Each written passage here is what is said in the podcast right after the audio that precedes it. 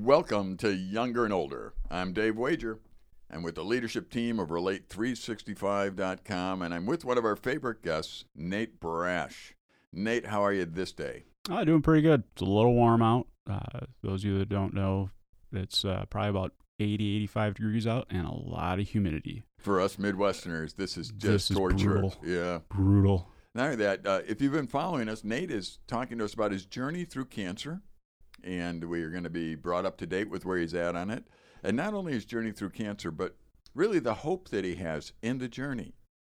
And if any of you are listening that you're struggling with hope, you're struggling with purpose, you're struggling with the circumstances of your life, I invite you to pull up a chair, listen to this podcast, even contact us, and we'll get you in contact with Nate.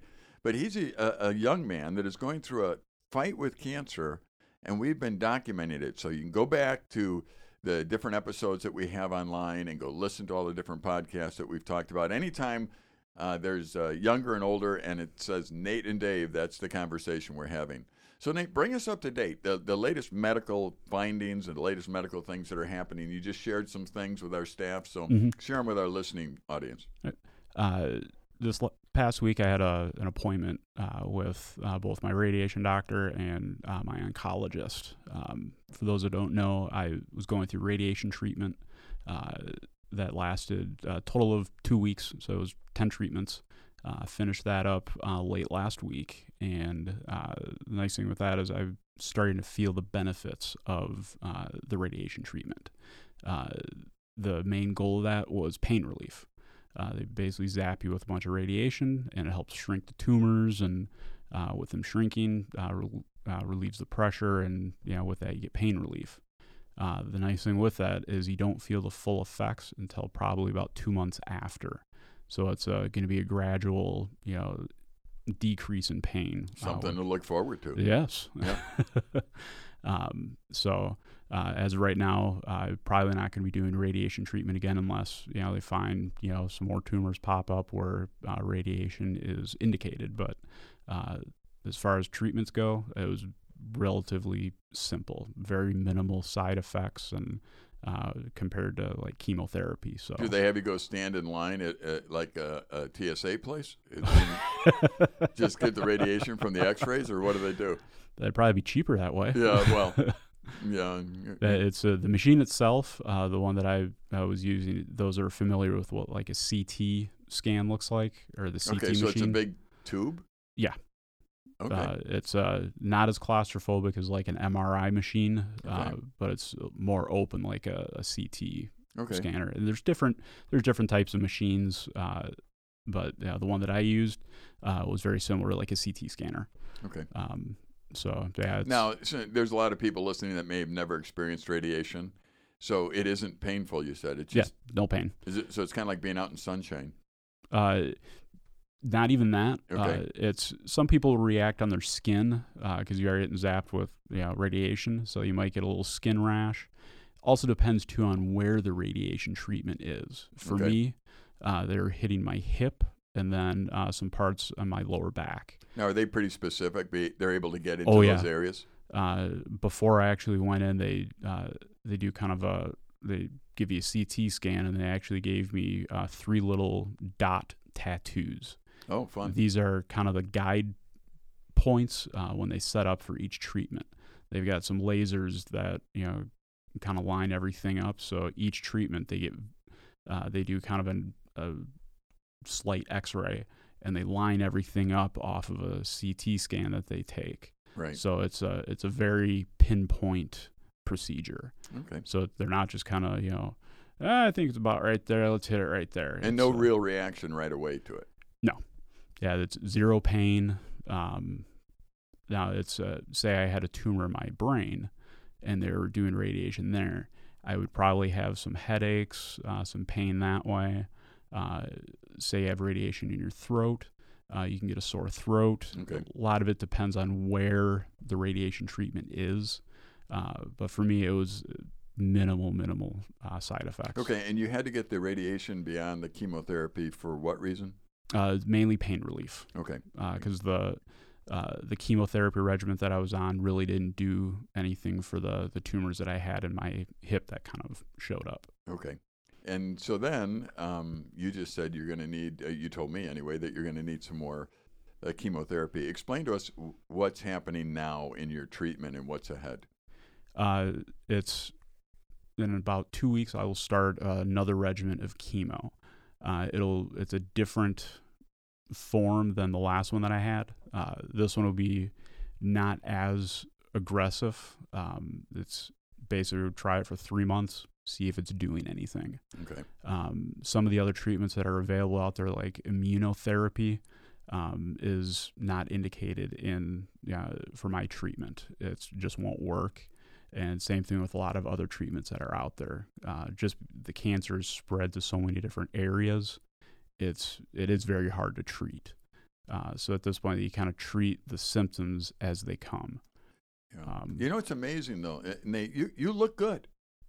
I mean, if you if you didn't if I didn't know that you were being treated with radiation and chemotherapy, uh, I would have no indication by just looking at you. Mm, I get that a lot from people. And yeah. I think a lot that that plays into that is my attitude towards this. Yeah. You know, I'm I'm not letting the cancer, you know, mentally beat me. You know, your brain and your mental willpower has a lot to do with your recovery and and everything. And you know, by the grace of God, it's you know, I am where I am. Well, it's amazing to me because I, again, one of the reasons we're doing these interviews is to help the listening audience just get a grasp of somebody, uh, a candid view of somebody going through cancer treatment from the time that they found out about it. hmm And we'll keep doing it as long as we can here, as long as it's possible. And one of the, the interesting things is really you behave pretty normally in public. Yeah. Uh, so I would never know. Well, and- If and- you ask my wife, she might say I, I, I don't behave normal because I'm not a normal Yeah, person. well, apart apart apart from the normal abnormality, can I say that? Apart from the normal abnorma- or abnormality, I think it's been amazing to me, and maybe a credit to you, uh, certainly a credit to God and, and and our medical science, that they can figure out ways to try and help somebody and not destroy their life totally. I I Mhm. had a picture of anybody that goes on chemotherapy not being able to function whatsoever. Mhm. I mean, that was my picture in my head before you had gone through this. Well, and there, the the first round that I went through, it's a that regiment is a pretty tolerable uh, regiment. There are other regiments that they it does get you pretty good. Okay. Um, you know, it's it all depends on what you're getting, and you know there are some that it does beat you up, and and people's bodies react differently to different things sure. and you know it's a you know with the regiment that I'm getting uh, coming up, um, you know hopefully it's not going to be as severe as you know the last one, uh, but you know I'm prepared. It could be worse, could be better. Yeah, you but- really. Yeah. Yeah. um, that you know with the you know my oncologist, yeah, he's he's always amazed by how uh, my reaction to to all this. You know, I'm a young person, you know, 37 years old, and I've got stage four cancer. You know, it's my oncologist sees some of the worst of the worst people. You know, he's treating other individuals in my you know same age as me, and you know they don't act like I do. Um, you know, my last appointment, the oncologist was like, "You're very mature for what you're going through." yeah. you know, and he occasionally, you know, I come to his mind a lot because of just how I act and react. So, what makes you different? You think? What is it that actually makes you different than some other people going through this? God? Then I told the oncologist that. Yeah. So it's a, it- the only credit I can give it is God. Yeah, he gives me the strength to get up each day You know, I, and keep going. yeah, I appreciate that because I, I, you know, there's so many people that say, "Well, I just am pulling myself up by my bootstraps and etc." But the truth is, y- you do have moments of great weakness. Oh yeah. You do have moments of being frustrated. Mm-hmm. And there's nothing that anybody can do to say you're not going to be frustrated because there's days where you'd like to do things that you can't. hmm It's pretty much every day there are things that I want to do that I can't, and it's one of the things that you you know I've come to grips with, and it's a reality. Uh, you know, with it being you know finally getting summer up here, you know we were putting our air conditioners in you know, the windows, and I had a struggle getting these. You know, these are fairly small air conditioners that that we have, Yeah, we I need was- them for like two days. But go ahead. Yeah. um, but yeah, you know, trying to get him, you know, from my basement upstairs, that was a challenge. I, you know, our my house is a two story house, and I had to have my wife take, you know, them to get him upstairs. And uh, you know, for a you know husband and a man, you know, it's kind of a humbling experience there because it's I uh, physically I could pick it up, but some of the the lasting effects that I have from uh, the chemotherapy my last go around is I've got neuropathy, so right. my balance is a little off. Last thing I want to do is fall in the kitchen and have an air conditioner drop on my head. Absolutely. And you do know that there are some of us around that if you called and said, I want to move an air conditioner, we'd be glad to run over Oh, there yeah. and move it for you. Oh yeah, That's part of the male dominance as well. Um, because there are plenty of people that love you and love your family and, and are ready to help you when needed. oh yeah, Uh, and that's just part of uh, being a, a part of a Christian community. And that's something I, I do want you to talk about a little bit. We've been um, dealing with whether you're going to be able to work in the future and that kind of thing. And today, I think it was today, you sent out an email to Yeah, our, it was about our- one thirty in the morning. yeah to our staff. Do you want to summarize what your what you said in the email a little bit and let us let our listeners hear your heart a little bit on Mhm. what's going on?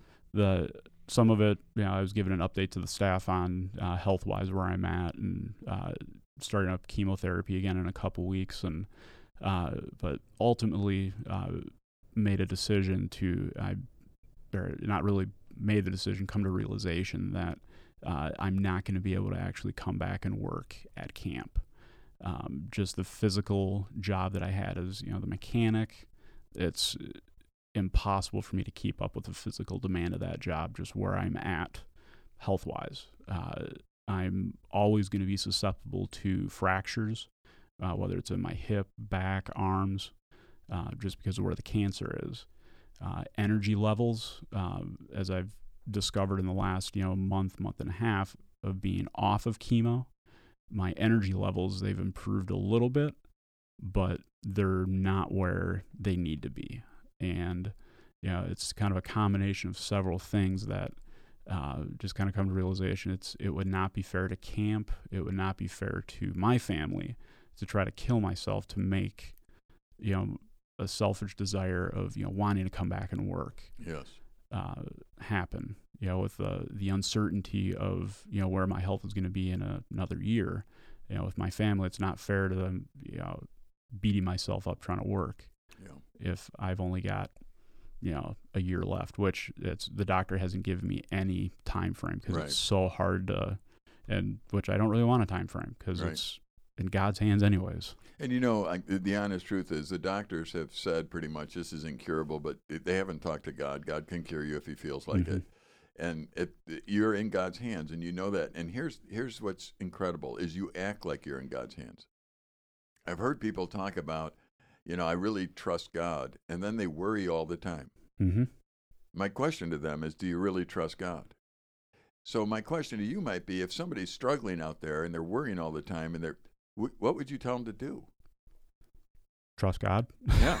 And- and- it's, it's it's easy to say, but it, it is a challenge. I, you know, the decision that I made, it's it's yeah, I'll be honest, I, it's a struggle for me because Yeah. my desire is to work, you know, provide for my family, and that's you know any honest you know husband father they want to provide for their family they want to work or they should Yeah. um, and so as you know mentally it's just kind of a it, it- it's aggravating Yeah. but i you know i also know god has a plan for this Absolutely. and you know it's all you know i could dwell on the fact that you know i'm not going to be coming back to work at camp and you know have a pity party but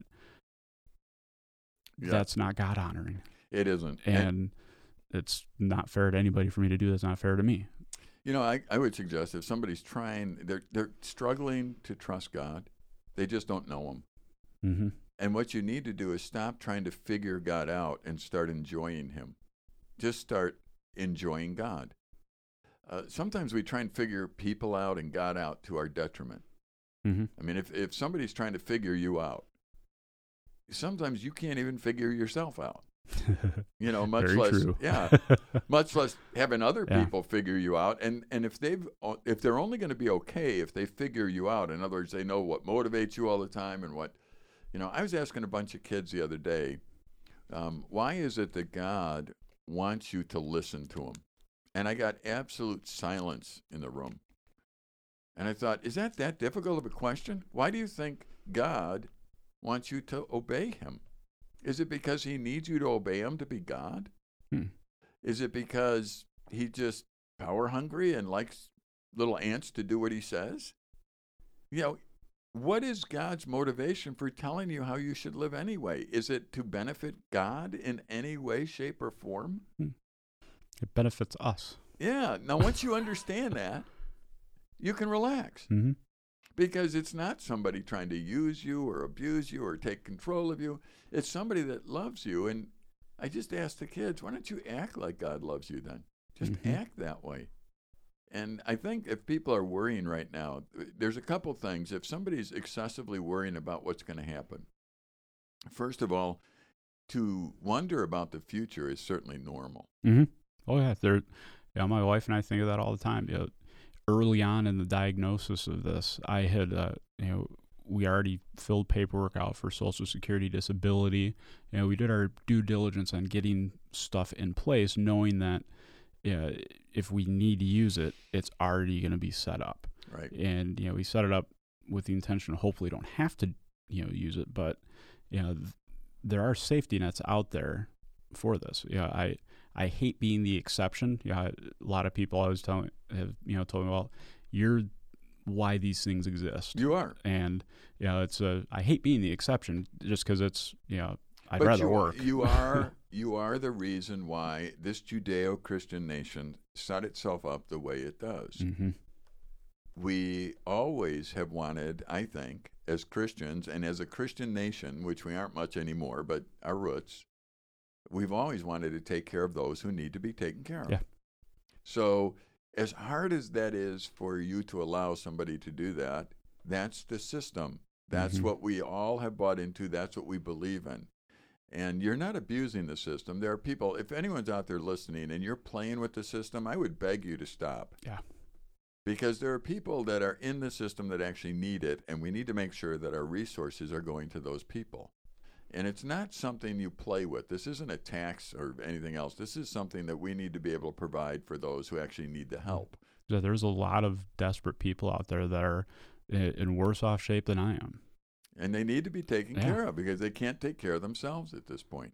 And I might even add, I, I have often said that I think in life, if you choose a certain path, if you choose to be somebody who wants to smoke three packs of cigarettes a day, and you get cancer of- of the lungs for doing that, I, I'm not sure the system was made for you, you know, in that Mhm. sense.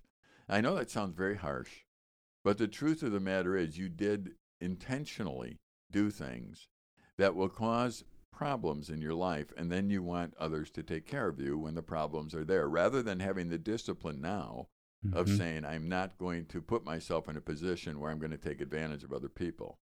On the other hand, there's cases like yours, Nate, where you have actually you did nothing to try and get this. no You know, I mean, as far as we, if you go back to listen to our earlier programs, I mean, Yeah, there's no family history. Yeah.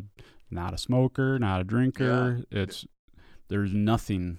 So when Uh, you look yeah. at it, you start to say, okay, this is why the system got put in place in the 1st Mhm. place because there there are people who have really live their lives, they've been responsible, and things happen. hmm Whether they be earthquakes or famines or I mean, there's things that happen that people who have resources need to share their resources then with those who are in need. And so I'm thrilled that actually I know somebody, and I know others, but I know you are in the system. And, uh, you know, I, as the one who's in charge here at Silver Birch Ranch, you know, I, I see the system very clearly. I mean, there's, there's a system here that we've gone through, hmm and there'll be a system after you leave that we'll go through. And it's really a system that's set up to somewhat help and protect. It's not as perfect as working full time, but it's certainly a, a safety net Yep. uh, for people. And uh, I think that we need to see that that system is there and enjoy it if you need it. Uh, and that's hard for some people to do. it's also too easy for some people to do. Mhm. So Well, a, normal human being that you know, is has a good work ethic and has a desire to work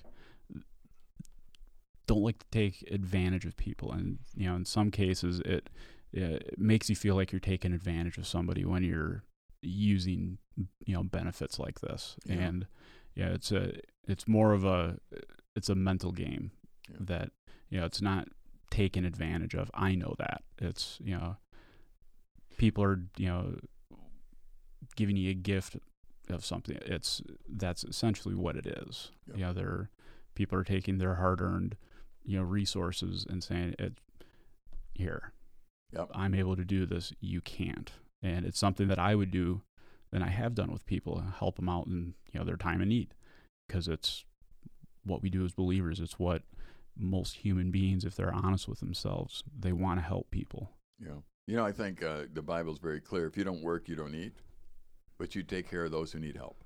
mm-hmm. And that's where you have to draw the line. You have to look at it and evaluate in your life. If if we keep helping, if people keep helping those who actually don't need help, we're not helping. Yep. Because enabling yeah, we're enabling people to become sick. mm-hmm. We really need to get to the point where we rejoice in the fact that we live in a country and that God has given us resources to take care of guys like Nate when he gets sick and that we have a system that can kick in and be helpful. Mm-hmm. Again, not perfect, but helpful. And that's really all you can ask at these moments is uh, that somehow there's an arm out there that can help you stand up a little bit. And I'm thrilled that uh, that I'm a part of a nation and that I'm a part of a Christian community that says, you know, we'll do what we can to help you uh, through this time, and realizing that it's not because you're sitting around doing nothing; it's because you actually have a need. Um, the Bible's interesting. I don't know if you've ever really thought about it, uh, Nate, but it's interesting trying to define um, need and how we take care of people and when we take care of them. For example, a lot of times people say you take care of widows and orphans, but the Bible's very distinct on describing which widows you take care of. It doesn't say all widows. It's widows in, the, in I think the King James, because I remember it says widows in deed. Now, what it's talking about is there are widows that can't take care of themselves. Mm-hmm. Take care of them. There are other widows who can take care of themselves. Perhaps they're young enough to get you know remarried in their day or whatever it might be. Let them take care of themselves because that's not what the resources are for. Mm-hmm. They're really for the lady, the widow, who actually needs help. Uh, when I was in the Middle East, uh, I mean in uh, Africa, excuse me, is that Middle East? No, Close. that's close. I went to Chicago public school. Sorry. Sorry, all you Chicago public teachers that are listening.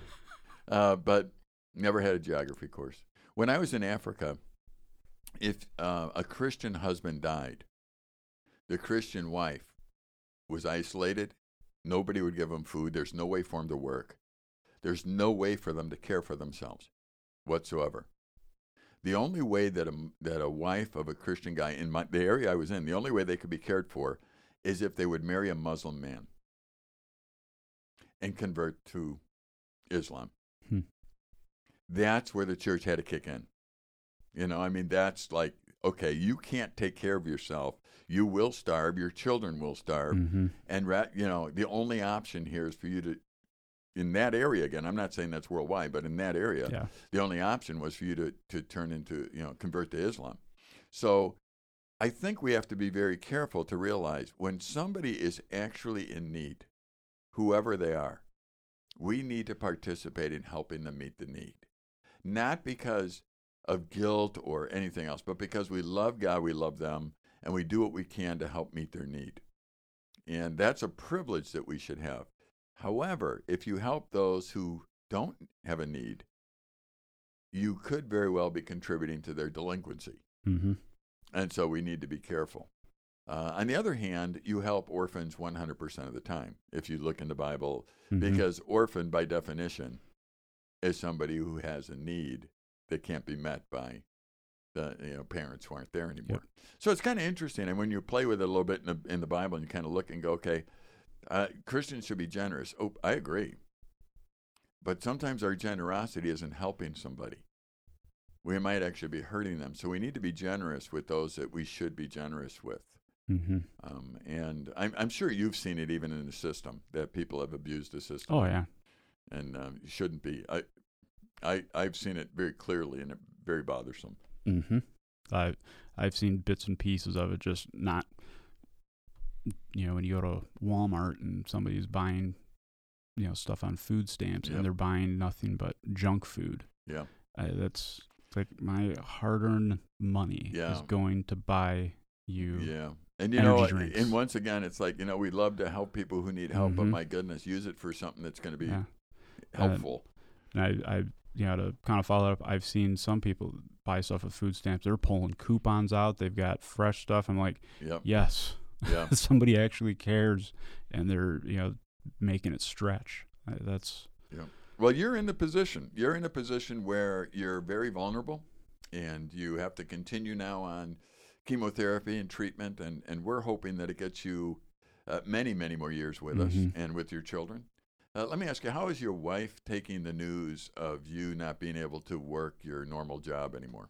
uh, she's fine with it. I we both kind of saw this slowly coming, you know, and it's something that we've we've both talked about, you know, a lot. You know, it's it's something that you know I'm I just didn't decide, you know, yesterday "Ah, I'm not going to be able to come back to work. It's something that you know we both have talked about this a lot. You know, she knows where I'm at physically, mentally, and all that stuff, and yeah, she, yeah, she understands, you know, it's you know the physical demands is you know can't do that, but she also sees you know if I do try to do this stuff, I could potentially injure myself, and then who knows what'll happen after that. Yeah, And- you know, I encourage people who are in a position where they're beginning to go through some of these processes to sit with those who are uh, entrusted to operate your businesses that you're a part of and talk to them honestly.